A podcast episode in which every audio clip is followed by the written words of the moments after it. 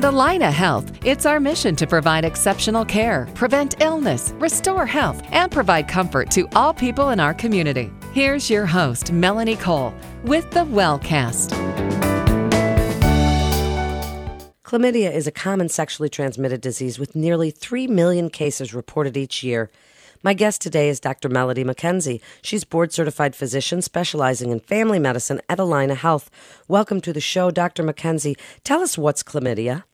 Well, chlamydia is a sexually transmitted infection that is very common and often doesn't have symptoms, and that's why we're here to talk about it today. So, if it doesn't have symptoms, how does somebody know if they have it? Well, often women don't have any symptoms. They say up to 85% of women have no symptoms. If they do, it's often mild symptoms. They might have some vaginal discharge, a little bit of bleeding after intercourse or between their periods, but most of the time they have no symptoms at all. And even men, three quarters of them have no symptoms, and that's the problem with trying to diagnose women with it. So, is this something that should be screened for regularly if you're a sexually active person? The Center for Disease Control currently recommends that all women under 25 get screened yearly, even if they have no symptoms, and that's because 65 to 70 percent of cases of chlamydia are in that age group. So we really encourage women, once they become sexually active, um, either as young as 12 or 13 or as old as 24, if they're under 25, they should be checked every year. The nice thing is now it's not as onerous to women and not as scary. Before, teenagers were told that they had to have something similar to a pap smear and their cervix had to be tested. Now we can just do a simple urine test, and that's really helped us diagnose more of these women and treat them. Are there some complications from not being diagnosed? Yeah, that's a great question. So, a lot of women can have this bacteria for years and years and not know, and then they have symptoms years later. So, they can have lower abdominal pain, what we call chronic pelvic pain. They can have problems getting pregnant. They can have pregnancies that are called ectopic pregnancies, and that's where the embryo, instead of implanting in their uterus, ends up in their um, ovarian tube. So it's really important that we try and diagnose these women young instead of when they have complications years later. So if you do diagnose them and they come out positive, is there a treatment? Yeah, the treatment is very simple. It's for most people it's a one dose antibiotic and that will cure almost all of people that have chlamydia. We also recommend that any partners they've had in the last 2 months also get tested um, or even just treated. So the nice thing is, if we can treat those people, we don't even have to test them. We just treat their partners to try and prevent the spread. In Minnesota alone, last year there was over 21,000 reported cases of chlamydia. So we're not talking about something that's uncommon. It's very common. It's just people don't know they have it. So, Dr. McKenzie, if they've been sexually active and had multiple partners, and they test positive for chlamydia, do you recommend, as with some other sexually transmitted infections, that they contact any of those, even if they're not still together? That's right, and that's the difficult thing. So the Department of sure. Health will contact people who test positive for chlamydia, and they will ask, or we will ask, sometimes people don't want to give names and we will just depending on the ability to sometimes we will just give a prescription for them to treat their partners. But it's very important. And then sometimes we have to test them for other sexually transmitted diseases as well.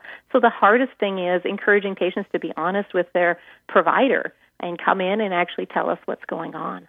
Can this be spread through oral sex and other means just besides normal sexual intercourse? Yes it can be people can have it orally, they can have it rectally, so any sexual activity, so sexual contact can spread chlamydia. So it is recommended that people use condoms.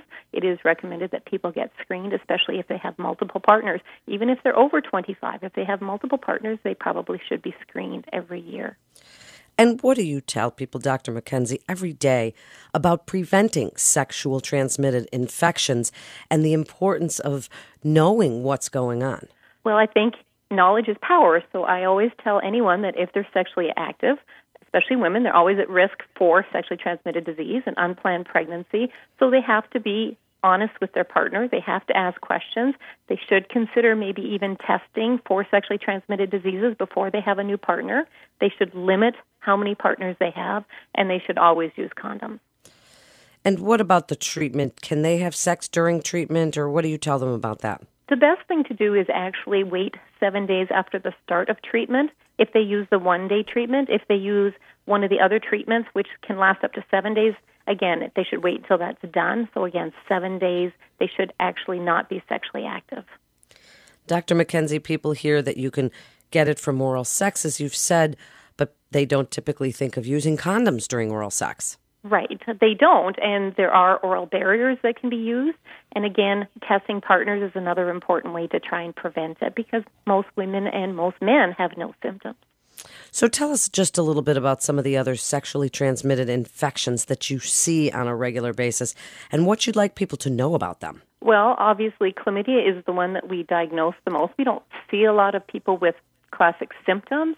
Um, other things that we do see, we see some gonorrhea, not as prevalent. We see trichomonas, we see mycoplasma, we see a lot of herpes um, it, relative to some of those other ones.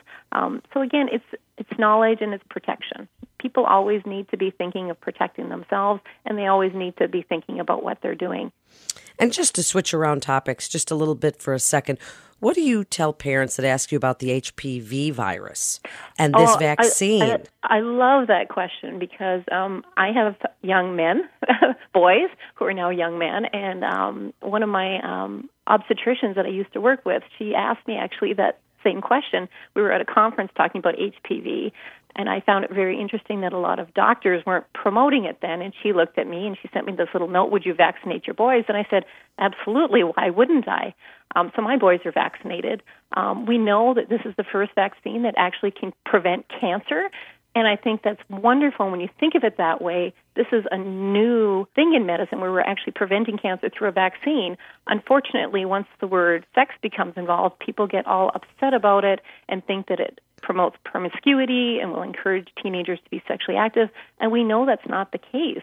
We can actually prevent cervical cancer, rectal cancers, oral cancers, throat cancers with this vaccine. So I'm one of the biggest proponents. My patients all know, the mothers when they come in, they all know that, you know, as soon as their child is 12 years old, I'm promoting that vaccine. Dr. McKenzie, in just the last few minutes, your best advice for the prevention of the spread of all sexually transmitted infections. What do you tell people every day? Well, the first thing I tell parents is that they need to talk to their children, um, and doctors need to talk to their young adults and women about this and people need to ask questions. People need to be thinking. People need to think about protecting themselves, about getting tested, um, and minimizing partners if they can. But if they do have multiple partners, they need to be honest with their doctor so that their doctor can help keep them healthy and keep them safe. What great information. Thank you so much for being with us today. You're listening to the Wellcast with Allina Health. And for more information, you can go to allinahealth.org. That's allinahealth.org. This is Melanie Cole. Thanks so much for listening.